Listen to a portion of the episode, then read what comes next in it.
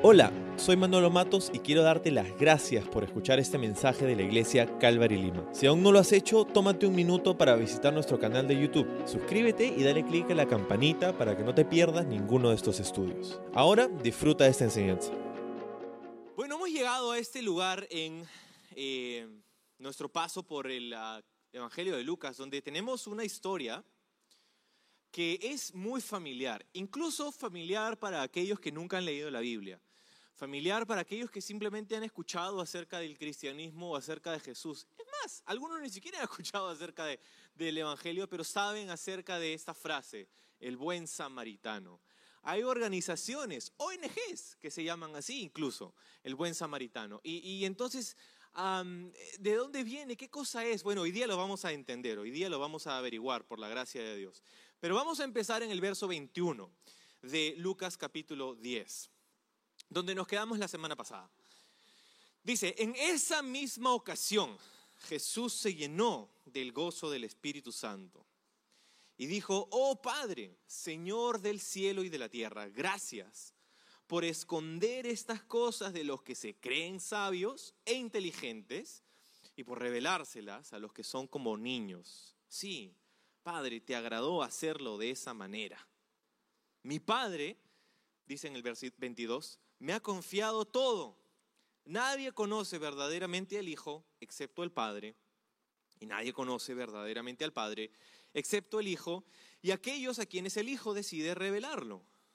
¿Ok? Hasta ahí vamos a leer ahora. Em, entonces, el texto empieza como conectándonos un poco con lo que habíamos leído la semana pasada en, los versículos anteriores. En esa misma ocasión, dice, ¿no? En esa misma ocasión. Entonces, cuando nosotros que, estudiamos la Biblia, cuando nos dice una frase así, en esa misma ocasión, tenemos que saber que lo que está a punto de decirse tiene todo que ver con lo que acababa de suceder. Y entonces, ¿qué es lo que ha sucedido en aquella misma ocasión? ¿Cuál era la ocasión de este texto? La ocasión del texto, bueno, si lo leemos un par de versículos más arriba, los discípulos acababan de regresar de un viaje misionero al que Jesús los había enviado. Jesús había enviado a 70, algunas traducciones dicen 72 discípulos a ir a diferentes aldeas, a diferentes ciudades, porque Jesús estaba a punto de ir hacia Jerusalén. Se encontraba en la parte norte, en la región de Galilea, y estaba a punto de bajar hacia la ciudad de Jerusalén, donde sabemos en última instancia lo que va a ocurrir. Y es lo que vamos a celebrar de acá unas semanas más, ¿no? La, crucifixión y la resurrección. Entonces estamos ya en esta última parte, últimos seis meses del ministerio público de Jesús y Él está a punto de hacer este viaje. Antes de hacer eso ha enviado a sus discípulos, 70 de ellos o 72, a hacer este, este, esta preparación, hablar con las personas que quisieran escuchar. Los ha enviado sin nada, sin mochila, sin viáticos, sin reservas en Airbnb, sin nada, sin lugar donde quedarse, nada. Simplemente ve y habla y dile a la gente que el reino de Dios se ha acercado. Entonces ellos regresan. Ah, y dicho ese paso, Jesús le dice por si acaso, anda y predica, pero hay una segunda cosa que les dice que debían hacer, sanar a los enfermos. ¿sí? Dice, predica y sana a los enfermos. Entonces ellos regresan y les cuentan a Jesús lo exitoso que habían sido.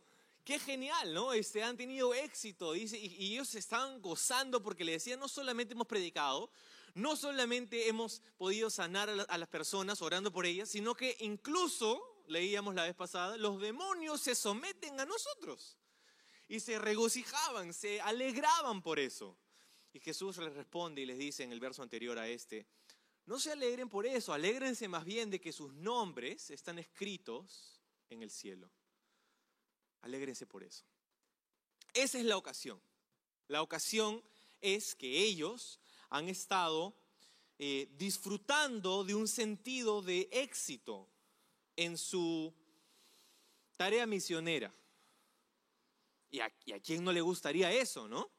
¿A quién no le gustaría? Imagínate lo que ellos estaban sintiendo. Al ver a las personas recibir con agrado, recibirlos a ellos con agrado, pero más que eso, recibir la palabra que ellos estaban dándoles, recibir el mensaje del Evangelio, recibir sanidad y sanación espiritual, no solamente de su cuerpo, sino también de su alma.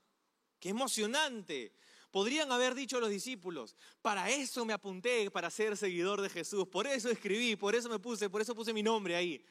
¿Quieres seguir a Jesús? Sí, yo quiero. ¿Por qué? Por esto, por esto que acabamos de experimentar, por el éxito que estamos viendo con nuestros propios ojos. Qué genial. Es que en efecto había sido un viaje misionero muy productivo. Pero Jesús les dice, no, no se alegren más que alegrarse por eso, alégrense de que sus nombres están escritos en el cielo. Lo que significa, ¿qué cosa? Significa que ser productivo y exitoso está súper bien. Pero, más que eso, nuestra alegría debe radicar en que Dios se complace de nosotros. Más que que somos efectivos, productivos, eficientes. Incluso para las cosas de Dios. Nuestra alegría debe radicar en que Dios se complace de personas como nosotros, pecadores, imperfectos, necios, rebeldes, que muchas veces metemos la pata y no siempre entendemos lo que Dios quiere hacer.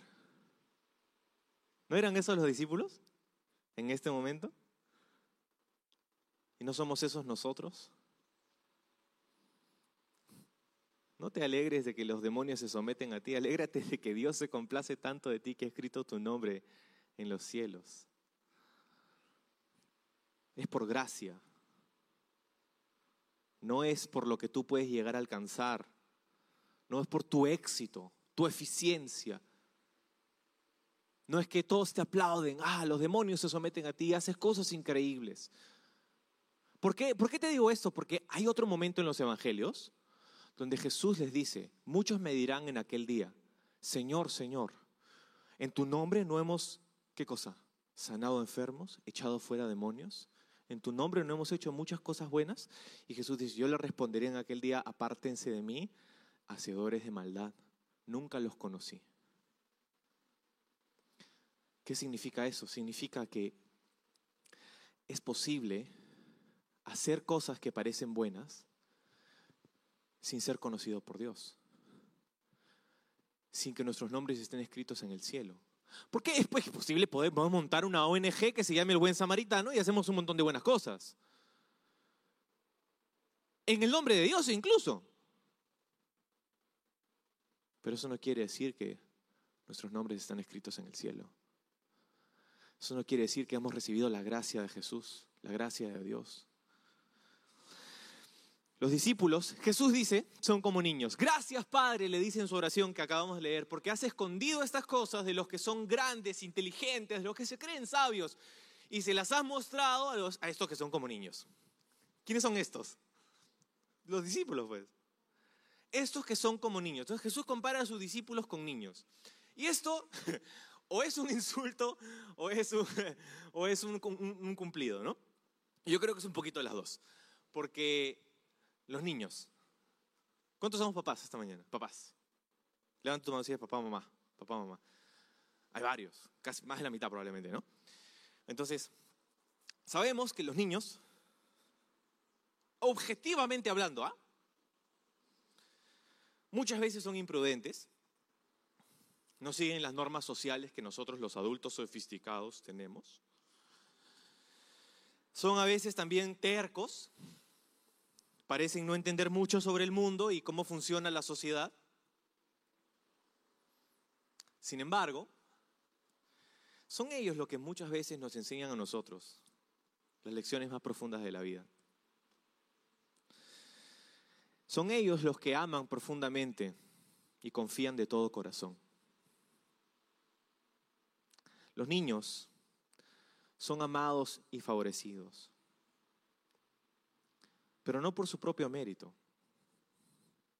El otro día, hace un par de noches, nuestro hijo menor se levantó en la noche y estaba empapadito porque había tomado mucha agua antes de ir a dormir. Y normalmente él no tiene ningún accidente, ningún problema con, el tema de ir al baño. Le va súper bien. Pero esa noche en particular había tomado mucha agua y, y no, no, no aguantó. Entonces se levantó y estaba empapadito. Gracias al cielo, fue y despertó a su mamá. no, mi esposa tan querida fue y, no, no, yo, me, no me, levanté en la mañana y me di cuenta que estaba ahí en la cama con nosotros. Y después de que mi esposa se había levantado y había cambiado las sábanas y lo había bañado, y yo estaba, ¿no? Qué mal. Pero Todo eso que hizo mi esposa y eso que hacemos como padres, que tú y yo hacemos como padres, por nuestros hijos, ¿lo hacemos por qué? ¿Qué han hecho ellos para que uno se levante a las 3 de la mañana a limpiar su desastre? ¿Qué ganamos nosotros limpiando sus desastres? Nada. Absolutamente nada. Pero lo hacemos. ¿Por qué lo hacemos? Porque los amamos. ¿Y por qué los amamos? Porque son nuestros hijos. No han ganado ningún favor, ningún mérito, no han hecho nada para merecerse el favor que tenemos con ellos, el amor que tenemos para con ellos. Simplemente por el hecho de ser nuestros hijos. Y eso es a lo que quiero llegar y creo que es a lo que Jesús quería llegar con sus discípulos. Señor, les has dado una gracia increíble a estos que son como niños, que no han hecho nada para merecerlo. Y, para reforzar el punto, lee conmigo la siguiente parte en el verso 23. Dice, después, cuando estuvieron a solas, se volvió a sus discípulos y les dijo, benditos los ojos que ven lo que ustedes han visto. Les digo que muchos profetas y reyes anhelaron ver lo que ustedes ven, pero no lo vieron. Y anhelaron oír lo que ustedes oyen, pero no lo oyeron. Jesús refuerza el punto con los discípulos a solas y les dice, chicos, dense cuenta de algo. No sé si se han puesto a pensar, pero lo que ustedes están viendo con sus propios ojos en carne y hueso era un sueño, algo que anhelaba ver quién, por ejemplo, Daniel, Isaías, Jeremías, Amós, todos los profetas del Antiguo Testamento. Ellos vieron, pero vieron en una, visión y escribieron. Se les dio palabra profética, pero no vieron con sus propios ojos lo que estos discípulos, como niños, estaban experimentando. Y aquí hay un punto súper importante. Los discípulos no se estaban dando cuenta de lo especial del momento que les había tocado vivir. Los discípulos no se habían dado cuenta que las promesas de la palabra de Dios, las promesas proféticas acerca del Mesías, todo lo que los profetas dijeron y anunciaron de antemano, ellos estaban viendo. Y no solamente estaban viéndolo, eran parte de ello. Y Jesús les dice, no pierdan de vista, no den por sentado que lo que están viviendo, otros algún día soñaron con tenerlo. Otros algún día soñaron con vivirlo y ustedes lo están viviendo. Y eso es un principio para nosotros. ¿Qué tal si te dijera que, que estamos viviendo cosas increíbles? Que otros en otras generaciones soñaron con vivir. ¿Qué tal si te dijera que lo que Dios está haciendo entre nosotros es tan especial que para alguien que vivió en otro momento en la historia era un sueño? Nuestra vida era un sueño. Vivir como nosotros vivimos es un sueño. Vivir lo que nos está tocando vivir a nosotros. Vivir no solamente en las circunstancias de, la cultura en la que vivimos, sino vivir en, en el momento en el que vivimos es un sueño. Entonces tenemos que tener cuidado de no dar por sentado lo que Dios está haciendo con nosotros hoy día. Jesús quizá físicamente no está con nosotros hoy, pero su espíritu está con nosotros. Y lo que Él está haciendo en medio de nosotros es especial. ¿Lo sabías? ¿Lo reconoces? ¿O estamos viviendo como los discípulos? Simplemente, ah, un día más. no, Jesús levanta su mirada y le dice, no, no se pierdan de vista esto. Otros soñaron con ver lo que ustedes están viendo. Y esa es mi oración para cada uno de nosotros, que no no demos por sentado las cosas que estamos experimentando en nuestros días. Estamos viendo cosas increíbles. Entonces, qué curioso, porque Jesús aquí dice, nadie conoce al Padre sino el Hijo, y nadie conoce al Hijo sino el Padre. Habla de una relación especial que tiene, Dios, que tiene Jesús con el Padre. Esta relación como ninguna otra que hay entre las personas de la Trinidad. Pero también dice, nadie conoce al Padre sino el Hijo y aquellos a quienes el Hijo decide revelarlo. Lo que quiere decir que Jesús se complace en revelarnos al Padre. Si conocemos a Jesús, conocemos al Padre. En otra ocasión Jesús dijo, el que me ha visto a mí, ha visto al Padre.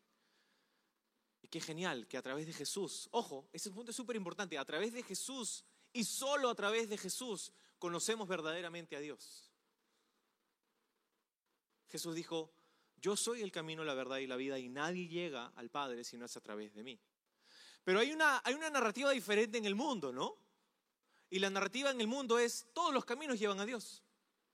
No importa qué creas, porque al final del día todos los caminos llevan a Roma, todos los caminos llevan a Dios. Y esta es una narrativa contraria a la narrativa que Jesús nos cuenta. Y no pueden ser las dos. O sea, no son mutuamente coexistentes, no, no, no existe. O es una o es la otra. O todos los caminos llevan a Dios o solamente uno. Ahora, mis fichas están en Jesús. Ahora, yo creo que en algún sentido esto sí puede ser cierto. Todos los caminos llevan a Dios, sí. En el sentido en el que todos los caminos llevan al juicio de Dios. No importa qué creas, va a llegar un día donde vas a estar delante de la presencia de Dios, delante de su trono, en un juicio. Todos los seres humanos vamos a estar delante de un juicio, delante de Dios. No importa en qué hayamos creído. Pero ese juicio no será un juicio de recompensa, será un juicio de retribución por las cosas que hemos hecho. El juicio del gran trono blanco.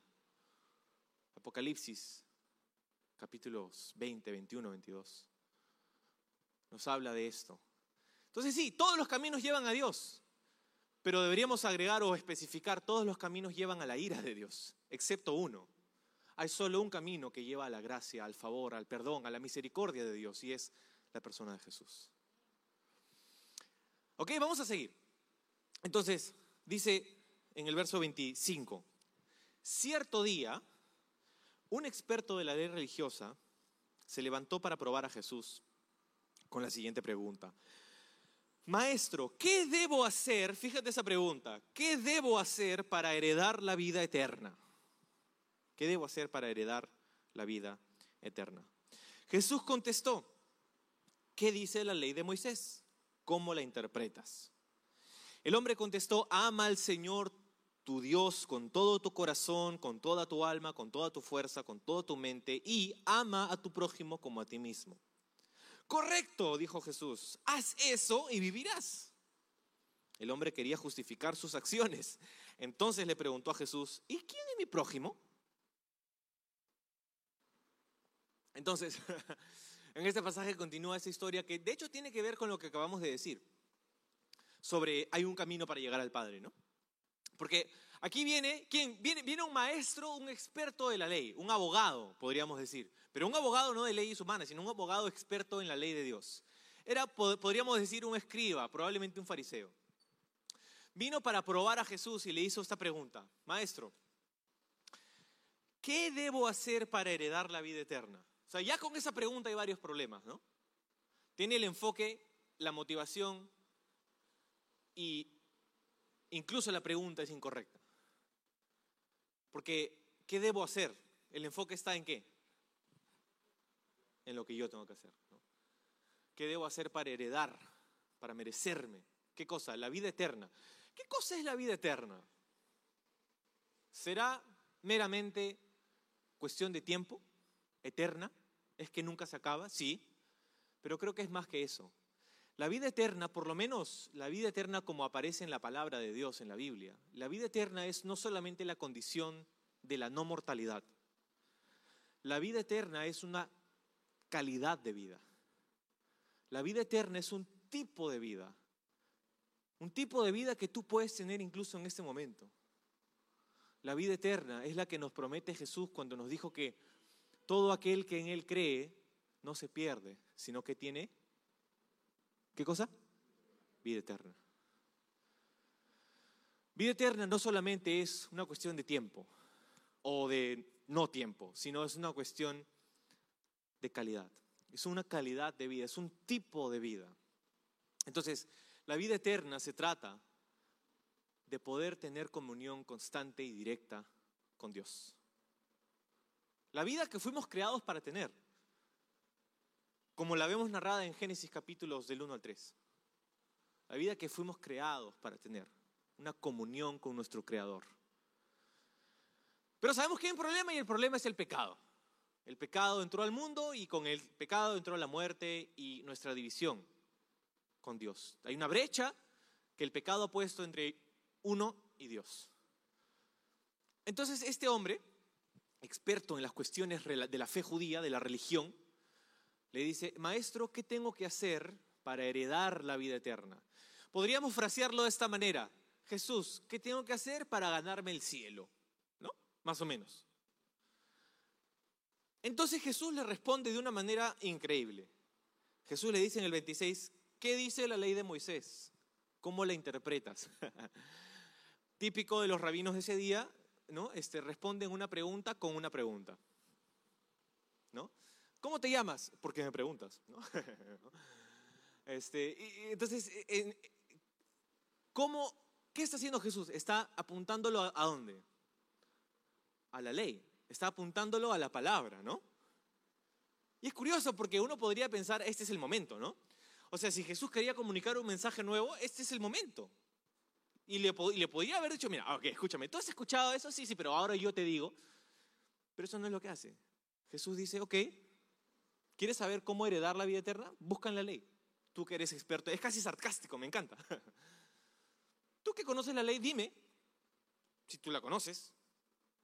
Y él responde de una manera correcta él correctamente, este experto en la ley, la resume correctamente en dos cosas. Ama a Dios encima de todo lo demás y ama a tu prójimo como a ti mismo. Jesús da esta misma respuesta en otro momento, cuando le preguntaron en qué se resume la ley de Dios. Jesús da esta misma síntesis de la ley. Todas las leyes, los diez mandamientos, hay estas dos tablas de los diez mandamientos y justamente tenían que ver con estas dos cosas. La primera tenía que ver con Dios y la segunda tenía que ver con los demás. Entonces, él responde correctamente y Jesús le dice, correcto, respuesta correcta, ting, ting, ting, ting. ¿No? Haz eso y vivirás. Qué curioso. Si quieres saber, pues, qué tienes que hacer para heredar la vida eterna, tienes que hacer esto. Y yo creo que el hombre estaba como que, hmm, Ok, yo creo que la primera la ha hecho bien, ama a Dios encima de todas las cosas, ok. Pero le hace una pregunta porque dice quería justificarse. Y ese es el problema. El problema es que queremos justificarnos, ¿no? Queremos encontrar el mérito que hemos ganado. Quería justificarse y entonces le hace la pregunta, ok, ok, ok, yo puedo amar a Dios encima de todo, sí, sí, sí, sí, sí. Pero si creo que puedo cumplir la segunda parte, entonces necesito saber quién es mi prójimo, porque de eso depende todo. ¿Por qué crees que quería saber quién era su prójimo? Pues quería saber quién era su prójimo para saber si había podido cumplirlo o no. Porque en esos días los judíos, los rabinos, tenían una serie de enseñanzas sobre esto. ¿Quién es tu prójimo? Para ellos su prójimo eran las personas que, amamos, las personas, el pueblo de Israel, eh, ¿no? Pero, pero habían otras personas, otros seres humanos, que en vez de ser tu prójimo, que significa vecino, la persona que está cerca a ti, eran tu enemigo, era tu enemigo. O sea, tienes prójimos y enemigos. Entonces, para ellos, tú podías tener enemigos y desearles lo peor y hacer la guerra y matar y todo lo demás, y podías tener tus prójimos a quienes tenías que cuidar, respetar, honrar y todo lo demás. Entonces aquí viene Jesús y le dice, ama a tu prójimo como a ti mismo. ¿Qué dicho sea de paso? ¿Puedo decir algo sobre esto? Bueno, yo tengo el micrófono, así que no creo que puedas decirme que no. Hay, nuevamente, te dije que hay una narrativa diferente en la cultura de la que encontramos en la palabra de Dios. Y cuando se trata de amar al prójimo como a ti mismo, también hay una narrativa un poco conflictiva. Porque algunos toman, algunos, con quizá buenas intenciones, toman este, esta frase, ama a tu prójimo como a ti mismo, como una manera de, notar que necesitamos aprender a amarnos a nosotros mismos primero para después poder hacer ah, bien por otras personas. ¿no? Ah, del autoamor. Necesito aprender a amarme primero para poder hacer bien a los demás. Y lamentablemente no es esa la interpretación correcta de este texto. Cuando, cuando Jesús dice, ama a tu prójimo como a ti mismo, no está diciendo, hey, apréndete a amar bien primero a ti y después vas... No, no, no. Lo que está diciendo Jesús es que así como tú ya te amas, eso haz por alguien más. O sea, yo entiendo que hay problemas y entiendo que hay ciertos retos en, la psiquis de una persona eh, a través de, de repente las vivencias que ha tenido, a través de los conflictos que ha vivido, a través del sufrimiento que ha pasado, que, hay ciertas cosas que necesita trabajar. Y yo entiendo que hay lugar para eso. Hay personas que tienen una, un entendimiento muy, muy pobre, muy básico de, de quiénes son y luchan con, su identidad y, y, y como que podríamos decir no se aman bien. Ok, yo entiendo que hay eso, pero eso no es lo que está diciendo Jesús. Jesús está diciendo que ya nos amamos por defecto. Cuando tienes hambre, ¿quién come? Cuando tienes sueño, ¿quién duerme? Cuando tienes frío, ¿quién se abriga? Tú. Tú, nadie como tú. Así como amas, así como ya te amas, así también ama a tu prójimo. Ese es esa es la idea. Ok, paréntesis cerrado. Regresando a la narrativa. Entonces Jesús les dice, haz esto y vivirás. Y él pregunta, ¿quién es mi prójimo? Para responder esta pregunta, Jesús le da la siguiente parábola. Dice esto. Vamos a leer en el verso 30. Jesús respondió con una historia. Ojo, ¿ah? esto dice es una historia, no necesariamente una parábola. Hay una diferencia. Quizá en los títulos que tienes en tu Biblia dice la parábola del buen samaritano, pero eso no está aquí. Eso es una historia. Y es probable que esta no sea solo una parábola, una alegoría, sino que probablemente esta era una historia de la vida real. Vamos a leerlo. Un hombre judío bajaba de Jerusalén a Jericó y fue atacado por ladrones. Le quitaron la ropa, le pegaron y lo dejaron medio muerto al costado del camino. Un sacerdote pasó por allí de casualidad pero cuando vio al hombre en el suelo, cruzó al otro lado del camino y siguió de largo. Un ayudante del templo, o levita, como dice literalmente ahí, pasó y lo vio allí tirado, pero también siguió de largo por el otro lado. Entonces pasó un samaritano, despreciado, tan, tan, tan. Un samaritano, para que entiendas un poco la historia, los judíos y los samaritanos se odiaban. Habían muchas tensiones ahí en esa relación. Era un conflicto étnico, racial y también cultural y religioso. Los samaritanos, según los judíos, eran los descendientes de esta mezcla que hubo entre los asirios y los judíos cuando vino a Siria y los llevó cautivos. Entonces los samaritanos eran como, como eh, tenían una herencia de sangre, pero habían sido mezclados con los paganos, entonces eran como, eh, ¿no? Los samaritanos y los judíos no se podían ver ni en pintura. Entonces por eso Jesús dice que vino un samaritano despreciado y, le, y sonó el, el efecto sonido. Tan, tan, tan. Ok. Y cuando vio al hombre, ¿qué dice? Sintió compasión por él. 34 dice, se le acercó y le alivió las heridas con vino y aceite de oliva y se, y se las vendó. Luego subió al hombre a su propio burro y lo llevó hasta un alojamiento donde cuidó de él. Al día siguiente le dijo, le dio dos monedas de plata o denarios, como dice literalmente, al encargado de la posada y le dijo, cuida de este hombre, si los gastos superan esta cantidad te pagaré la diferencia la próxima vez que pase por aquí. Ahora bien, Jesús dice, ¿cuál de los tres te parece que fue el prójimo del hombre que fue atacado por los bandidos? Preguntó Jesús. Y el hombre contestó, ni siquiera pudo decir el samaritano, ¿te das cuenta? No pudo ni siquiera nombrarlo. El que mostró compasión. Entonces Jesús le dijo, así es, ahora ve y haz lo mismo. Mm, ¿Cuánto que podemos ver aquí? En esta historia, eh, Jesús le dice, mira, ¿quieres saber quién es tu prójimo? Ok, vamos a ver y le cuenta esta, esta historia, pues. Un hombre desahuciado por el camino. ¿Qué había pasado? El camino entre Jerusalén y Jericó era conocido, era una carretera que muchos eh, conocían. De, de, Jerusalén a Jericó hay unos 10.000 kilómetros de distancia es una distancia que podías cubrir en un día de, viaje. ¿no? Un día de viaje llegabas. Este, no, era, no era fácil, pero la podías hacer en un día.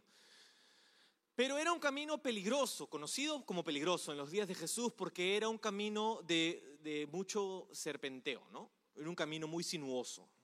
Y peligroso porque ahí se ponían bandas de merodeadores a robarles a todos aquellos que podían. Eso era conocido en los días de Jesús en el primer siglo. Hay, detalles históricos incluso que, nos cuentan sobre esto en el primer siglo, como Josefo, que es uno de los historiadores del primer siglo, nos escribe sobre eso. Entonces, no solamente eso, sino que también de Jerusalén a Jericó hay un descenso en, altura sobre el nivel del mar, de como mil metros en unos tres mil kilómetros. Hace un descenso bien profundo para llegar a Jericó. Jerusalén se encuentra, eh, Jerusalén se encuentra mucho más arriba que Jericó. Es un camino difícil y peligroso. Y entonces esta persona ha sido golpeada, robada, ensangrentada, está ahí tirada, dejada por muerta. Entonces pasa un sacerdote primero, dice. Un sacerdote era, era una persona que se encargaba del servicio religioso. Era, era un líder espiritual de Jerusalén, un líder espiritual. Pasó, lo vio y se pasó de largo. Luego pasó un levita, o como dice aquí, un ayudante del templo, que es lo que era. Era un, un miembro del equipo de voluntarios del templo. Aquellos que te dan la bienvenida, hola, ¿cómo estás? Bienvenido, siéntate por acá, por favor. Ese era el levita. También lo vio, chao, se fue. Finalmente llegó un samaritano. Tan, tan, tan. El despreciado. ¿Cómo, era? La. No voy a decir, no voy a decir. Estaba pensando en una telenovela. Este. Entonces viene el samaritano y ¿qué hace? Dice que tuvo compasión. Entonces, ¿qué, hizo? Se acercó, limpió sus heridas, le, dice que le echó vino y aceite. El vino serviría como un desinfectante, serviría como un ungüento, el aceite para refrescarlo, ¿verdad? Lo pone sobre su burro y fue hacia, hacia una posada, caminando él, porque su burro estaba siendo usado por esta otra persona. Llegó ahí y le dijo, y lo cuidó toda la noche. Al día siguiente se va, pero antes de irse dice, ok, te pago dos denarios. Un denario era el salario de un día de trabajo, lo que ganas en un día. Entonces lo que ganas en dos días, porque en dos denarios. Le dio esa cantidad y le dijo, cuídalo. Lo que aproximadamente sería, ¿no? Dos días de, dos días de, salario, dos días de, paga, para unas, ¿qué? Dos semanas, una cosa así, ¿no? Este, toma, y, lo, y si, si sale la cuenta más de lo que se estoy dando, cuando regrese, te lo pago. Y se fue. Esa es la historia. ¿okay? Y en esa historia Jesús, hay, hay, una, hay dos aplicaciones. La primera es la más inmediata. Porque, porque Jesús le hace la, la, pregunta a esta persona que le había hecho esta, esta pregunta de, de, prueba, ¿no? ¿Quién es mi prójimo? Y Jesús le hace, entonces, ¿quién es el prójimo de, este, de esta persona? Y él dijo, el que tuvo compasión. Entonces, ¿cuál es la aplicación inmediata? La aplicación inmediata es que si vamos, escúchame bien, si vamos a pretender justificarnos, en otras palabras, heredar la vida eterna por las cosas que podemos hacer, la respuesta es que tenemos que hacerlo todo y perfectamente. Tenemos que hacerlo al pie de la letra. Si vamos a, tratar de justificarnos, si vamos a tratar de llegar al cielo por nuestro propio mérito, entonces tenemos que cumplir la ley a cabalidad. Y el gran problema, amigos, es que todos nosotros caemos por debajo de ese estándar. Porque quizá, como este hombre, puedes decir, ah, sí, yo quizá puedo amar a Dios con toda mi mente, con toda mi, con toda mi alma, con toda mi fuerza. Pero ¿de verdad lo hacemos? O sea, ¿de verdad amamos a Dios con toda nuestra alma? ¿De verdad amamos a Dios con toda nuestra mente, con todas nuestras fuerzas? Si a veces ni queremos levantarnos de la cama para leer la Biblia. ¿Me estás diciendo que vas a amar a Dios con toda tu fuerza?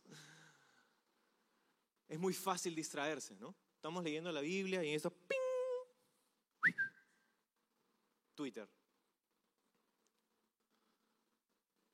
caemos por debajo de ese estándar. La Biblia dice en el libro de Romanos, todos hemos pecado y hemos sido destituidos de la gloria de Dios. Todos, tú, yo, todos. Este hombre, el experto de la ley, también. Y la segunda parte, ama a tu prójimo como a ti mismo. Sí, lo puedes decir, pero de decirlo, hacerlo. Incluso los líderes religiosos y aquellos que servían a Dios en el templo, aquellos encargados del servicio en la casa de Dios, incluso ellos estaban enfrascados en la religión y no en la realidad. ¿Te das cuenta? Entonces, tú incluso puedes tener una fachada de religiosidad y aún así estar lejos de Dios. Entonces, para responder esta pregunta, ¿cómo hacemos para heredar la vida eterna? Bueno, si se trata de nuestros esfuerzos, tienes que hacerlo a cabalidad. Y el problema con eso es que todos hemos fallado. Empezando quien te habla. Todos hemos fallado, todos hemos metido la pata, todos hemos pecado, todos nos hemos revelado y no podemos entonces, no podemos heredar la vida eterna por nuestros méritos y por nuestras fuerzas. Por eso es que Jesús le dice, haz esto y vivirás. El problema es que no puede. Hay una gran condición. ¿Quieres la vida eterna? Haz esto. Ups. ¿Cuál es la segunda aplicación? Bueno, me encanta. Y, te lo cuento rapidito porque ya estamos por terminar. Si quieren, los, músicos pueden ir entrando, si quieren, si quieren. Entonces, este, la parte final es esta, la segunda aplicación de esta historia. ¿Sabes? No creo que Jesús simplemente dio esta historia al azar. Quizá era una parábola, quizá era una cuestión hipotética, quizá era una historia de la vida real, pero Jesús la ha usado de una manera increíble. Y es curioso porque en Juan 8, 48, a Jesús lo acusaron de ser endemoniado y de ser samaritano. O sea, mira el nivel de desprecio. Y, quienes hicieron esa acusación fueron los líderes religiosos de Jerusalén tú eres un samaritano endemoniado. O sea, más insulto no puede recibir Jesús. Y Jesús responde a esta acusación y dice, no soy endemoniado, pero nunca dice no soy samaritano. Curioso, ¿no? Ahora, Jesús no era samaritano. Jesús no nació en Samaria. No tenía ese vínculo sanguíneo, no era samaritano. Pero cuando fue acusado de ser samaritano, Jesús no se defendió. ¿Por qué? Porque, y esta es mi teoría, yo creo que en esta historia hay algo más. Yo creo que en esta historia el samaritano y Jesús tienen mucho en común. El samaritano es el que tuvo compasión. El samaritano es el que se bajó de su burro de Jerusalén a Jericó, de lo alto hacia lo bajo de la gloria a la humildad, a la, humillación. Fue el samaritano el que lavó las heridas de la persona que estaba golpeada y destituida. Fue, fue, el samaritano el que echó, ¿qué cosa echó? Dos cosas, ¿no? Aceite y vino. Curiosamente en la Biblia, el aceite es una imagen del Espíritu Santo y el vino es una imagen de la sangre de Cristo vino y aceite, su sacrificio y su espíritu, lo que nos da perdón y vida eterna. Lo echó sobre su burro y él caminó.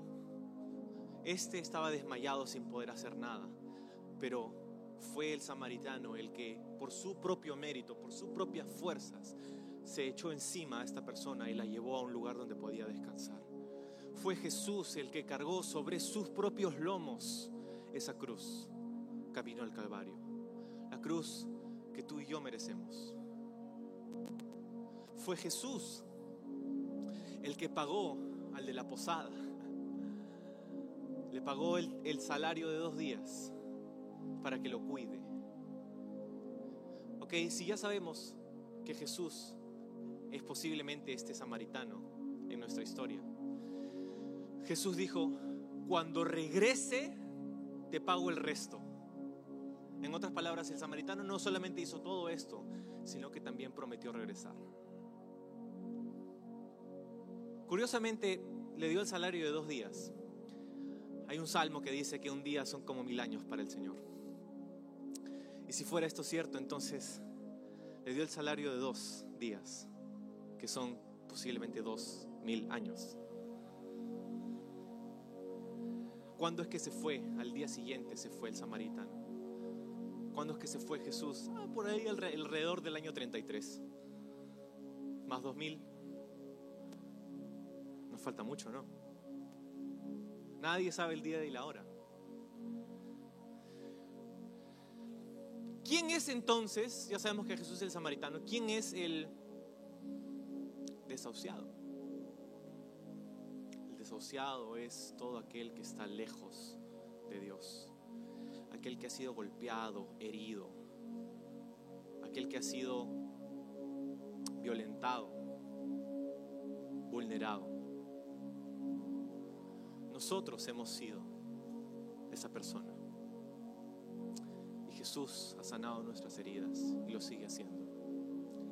Jesús nos ha puesto sobre su burro y nos ha llevado al lugar donde podemos descansar. Jesús ha hecho todo eso por nosotros. Él ha echado sangre y aceite, vino y aceite, su sangre y su espíritu sobre nosotros. Nos ha ungido. Él nos ha limpiado nuestras heridas. El libro de Isaías capítulo 53 dice que por sus llagas nosotros fuimos sanados. Pero luego hay un tercero y es el de la posada, porque lo lleva a una posada para que descanse lo cuide por una cantidad limitada de tiempo que había sido pagada. Es mi teoría que la posada nada más y nada menos que la iglesia. La iglesia a donde Jesús lleva a los desahuciados. La iglesia a donde Jesús lleva a los quebrantados. La iglesia a donde Jesús lleva a aquellos que sufren y necesitan cuidado. Y le dice, cuídalos hasta que regrese. Yo te pago todo lo que tú vas a hacer. Yo te lo pago después. La iglesia donde el Señor nos trae cuando estamos heridos y es el lugar donde el Señor sana nuestras heridas. El lugar donde estábamos desahuciados y es donde tenemos esperanza. Donde sabemos que hay alguien que se preocupa por nosotros. Donde sabemos que hay paz. Aunque afuera, afuera es un mundo horrible. Afuera hemos sido Hemos sido quebrantados. Pero aquí, aquí en esta posada, aquí, aquí hay salvación, aquí hay sanidad, aquí hay perdón, aquí hay gracia. Esa es la iglesia. Ese es quienes somos llamados a ser. Y en última instancia, Él ha prometido regresar. Ha prometido regresar. Y le ha dicho a este hombre, experto en la ley, ahora tú ve y haz lo mismo. En otras palabras, nos llama a ser como Jesús. Jesús nos llama a ser como Él a alcanzar, a ayudar, a compartir, a sanar, a ser su instrumento, su representación en este tiempo, mientras Él ha ido a preparar un lugar por nosotros y nos ha prometido regresar muy pronto. Dos días, dos denarios, dos mil años. Estamos cerca y cada vez más cerca al retorno de Cristo.